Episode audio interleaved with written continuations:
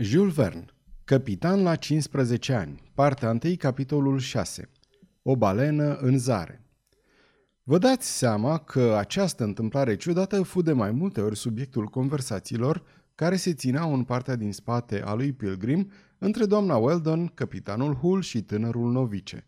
Mai ales acesta nu avea, instinctiv, nicio încredere în Negoro, a cărui comportare totuși nu merita niciun reproș. În partea din față, de asemenea, se discuta, dar nu se trăgeau aceleași concluzii.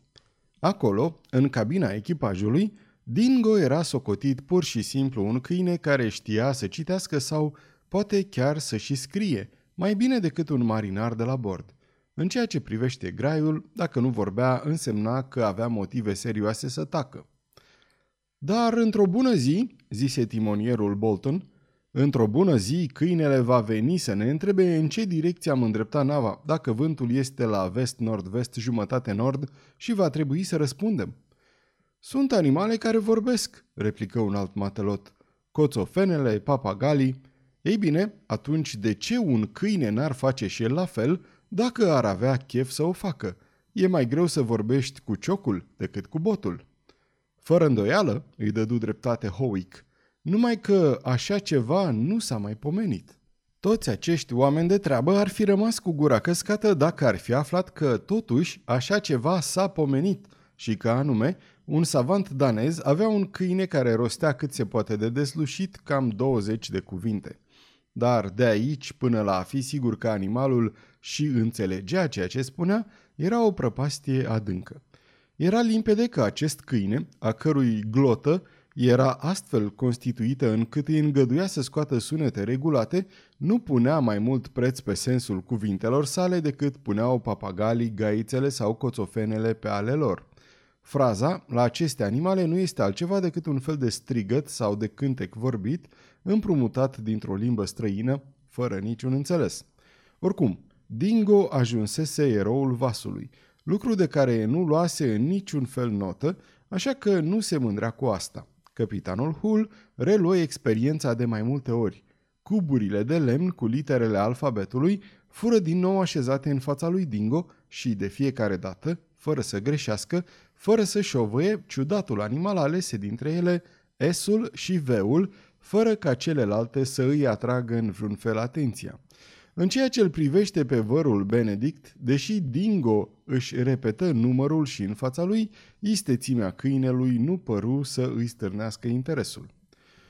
Totuși, catadixi el în cele din urmă să spună într-o zi, nu trebuie să credem că doar câinii au privilegiul de a-și arăta inteligența în acest fel și alte animale le pot sta alături urmându-și instinctul. Așa sunt șobolanii care își părăsesc corabia gata să se scufunde castorii care știu să prevadă creșterea apelor și își înalță digurile ținând seama de asta, acei cai ai lui Nicomede, Scandenberg și Dopien, a căror durere a fost atât de mare încât au murit la moartea stăpânilor lor, acei măgari atât de remarcabili prin memoria lor și atâtea alte vietăți care au făcut cinste neamului lor. Nu ați auzit de acele păsări minunate dresate, care scriu fără greșeală cuvintele dictate de profesorii lor, sau de acei cacadu care numără la fel de bine ca un funcționar al biroului longitudinilor persoanele aflate într-un salon, nu a existat un papagal plătit cu o sută de ecu de aur care recita, fără să greșească un singur cuvânt, cardinalului care era stăpânul său sau învățăturile apostolilor, în sfârșit, mândria legitimă a unui entomolog nu se cuvine să ajungă la apogeu atunci când vede niște simple insecte dând dovadă de o inteligență superioară și ilustrând elocvent axioma In minimus maximus deus. Acele furnici care pot da lecții constructorilor celor mai mari orașe, acei păianjeni de apă care au născocit clopotul scufundător, fără să fi învățat vreodată mecanica, acei purici care trag după ei o caleașcă precum niște adevărați bidivii, care fac instrucție la fel de bine ca militarii de profesie și trag cu tunul mai bine ca artileriștii de la West Point? Nu. Acest dingo nu merită atâta elogii și, dacă e tare la alfabet, aceasta se datorează fără îndoială faptului că aparține unei specii de dulei ce nu a fost clasificată încă de știința zoologiei – Canis alphabeticus din Noua Zeelandă. În ciuda acestui discurs, ca și a altora ale pismașului entomolog, Dingo nu pierdu nimic din stima publică și continuă să fie considerat un fenomen în discuțiile de pe teuga din față. Totuși, e probabil că Negoro nu împărtășea deloc entuziasmul echipajului în ceea ce îl privește pe Dingo. Poate că îl socotea prea inteligent. Orice s-ar fi întâmplat, câinele se arăta la fel de înverșunat împotriva meșterului bucătar și, fără nicio îndoială, ar fi pățit-o până la urmă dacă, pe de o parte, n-ar fi fost un câine care știa să-și poarte singur de grijă, iar pe de alta n-ar fi fost ocrotit de simpatia întregului echipaj. Negoro se ferea așadar mai mult ca oricând să dea ochii cu Dingo, dar lui Dick Sand nu-i scăpase faptul că, după întâmplarea cu cele două litere, dușmănia reciprocă dintre om și câine sporise, ceea ce era într-adevăr de neînțeles. Pe 10 februarie, vântul dinspre nord-est, care până atunci se pornea întotdeauna să bată, după acele lungi și apăsătoare perioade de acalmie, în timpul cărora Pilgrim rămânea țintuit pe loc, slăbi simțitor. Capitanul Hull putea nădăjdui deci într-o schimbare a direcției curenților atmosferici. Poate că bricul goeletă va înainta în sfârșit cu toate pânzele sus. Trecuseră doar 19 zile de când plecase din portul Auckland.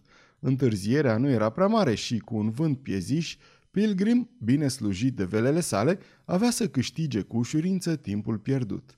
Dar trebuiau să mai aștepte câteva zile până când briza avea să bată direct dinspre vest. Această parte a Pacificului era mereu pustie. Niciun bastiment nu se arată prin aceste locuri.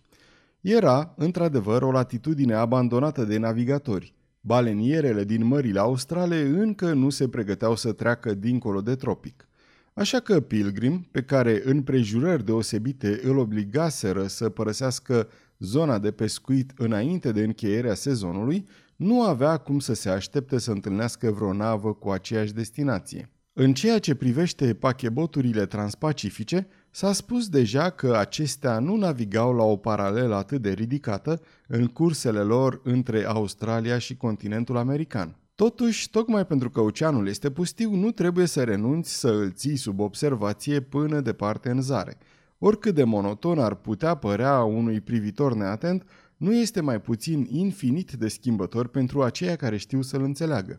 Mișcările sale cele mai imperceptibile farmecă imaginația celor care știu să guste poezia oceanului. O algă care plutește șerpuind, o ramură de sargasă, a cărei dâră subțire brăzdează suprafața valurilor, o bucată de scândură, a cărei poveste încerci să o ghicești, nu-ți trebuie mai mult. Te înflăcărezi, dai frâu liber imaginației. Fiecare dintre aceste picături ce trec necontenit prin evaporare din apa oceanului în cer și înapoi, ascunde poate taina unei catastrofe. Așa că nu poți decât să îi invidiezi pe cei ale căror gânduri știu să-i scodească misterele oceanului, ale căror minți se ridică de la suprafața sa mișcătoare până în înaltul cerului. Viața, de altfel, se manifestă întotdeauna atât în adâncuri cât și în larg. Pasagerii de pe Pilgrim puteau vedea cârduri de păsări dintre acelea care părăsesc regiunea de la pol înainte de venirea iernii, atât de aspre pe aceste meleaguri, năpustindu-se cu înverșunare în urmărirea unor peștișori minusculi. Și, de mai multe ori, Dick Sand, pregătit în această direcție, ca în atâtea altele de James W. Weldon, își dovedi strașnica sa îndemânare în mânuirea puștii sau a pistolului, doborând câteva dintre aceste iuți zburătoare. Aici vedeai petreli albi, colo petreli ale căror aripi erau mărginite de găietane de culoare cafenie. De asemenea, uneori treceau în zbor stoluri de bibilici sau câte unul dintre acei pinguini, al căror mers pe uscat este totodată atât de greoi și de caragios – Totuși, așa cum ținu să remarce capitanul Hull, acești pinguini, folosindu-se de cioturile lor ca de niște veritabile notătoare, se pot lua la întrecere cu peștii cei mai iuți, în așa fel încât uneori marinarii îi pot confunda cu bonitele. Deasupra, albatroși uriași loveau aerul cu aripile lor mari, cu o anvergură de 10 picioare și veneau apoi să se lase pe suprafața apei în care începeau să cotrobuie cu pliscurile în căutarea hranei. Toate aceste scene alcătuiau un spectacol variat pe care doar acei care nu știu să se lase pătrunși de vraja naturii l-ar fi socotit monoton. În ziua aceea, doamna Weldon se plimba în partea din spate a lui Pilgrim, când un fenomen destul de curios îi atrase atenția. Apa din larg devenise pe neașteptate roșiatică. Ai fi zis că s-ar fi colorat în sânge și această pată stranie se întindea cât puteai cuprinde cu privirea.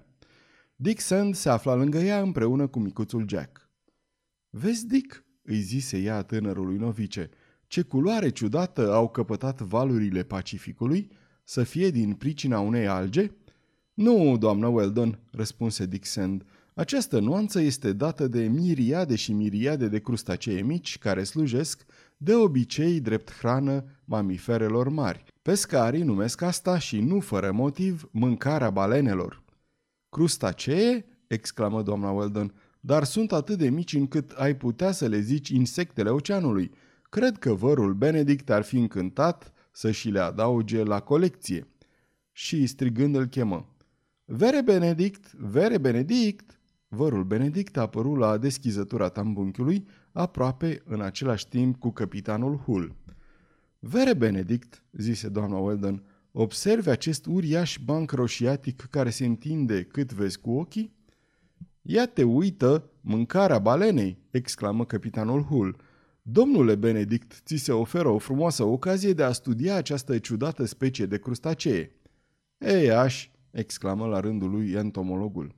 Cum, ei, aș, strigă capitanul, dar nu aveți dreptul să le tratați cu asemenea indiferență. Aceste crustacee alcătuiesc, dacă nu mă înșel, una dintre cele șase clase de articulate și, ca atare, ei și, exclamă din nou vărul Benedict, dând disprețuitor din cap. Nemaipomenit! Mi se pare că sunteți cam prea nepăsător pentru un entomolog. Entomolog, într-adevăr, replică vărul Benedict, dar mai exact hexapodist, capitane Hull. Vă rog să nu uitați asta. În orice caz, spuse capitanul Hull, înțeleg că nu vă interesează aceste crustacee, dar ar fi cu totul altceva dacă ați avea un stomac de balenă. Ce o spăț ar fi atunci! Vedeți dumneavoastră, doamnă, atunci când noi, ăștia vânătorii de balene, ajungem în timpul sezonului de pescuit în preajma unui banc de asemenea crustacee, de-abia mai avem vreme să ne pregătim harpoanele și undițele. Suntem siguri că vânatul nu e departe. Este cu putință ca niște vietăți atât de mici să hrănească unele atât de mari? strigă Jack.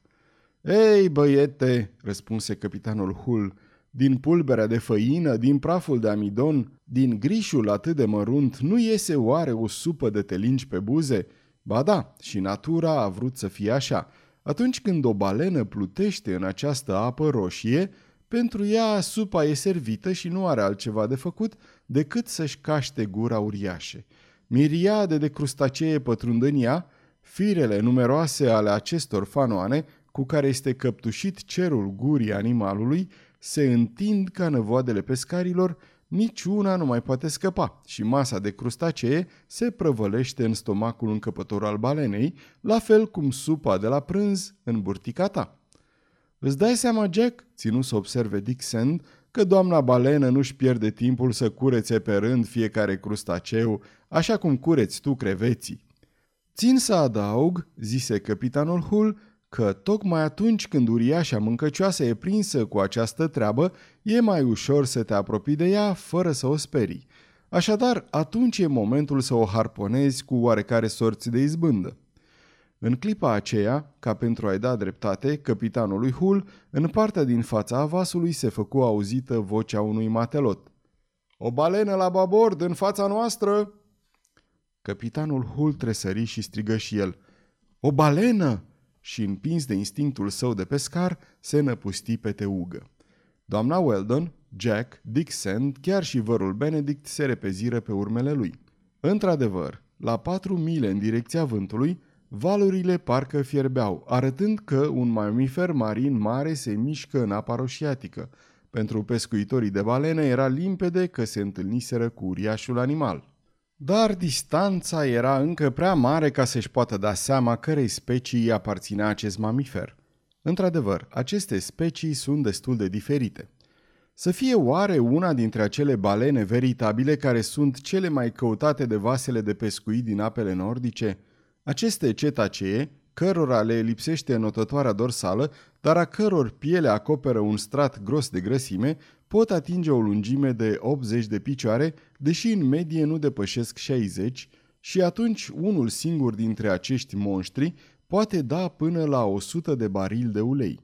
Să fie, din potrivă, un humpback aparținând speciei baleinopterelor, denumirea cărei terminație cel puțin ar fi trebuit să atragă respectul entomologului, aceasta avea înotătoarele dorsale albe la culoare și lungi cât jumătate din corp, semănând cu o pereche de aripi, un soi de balenă zburătoare.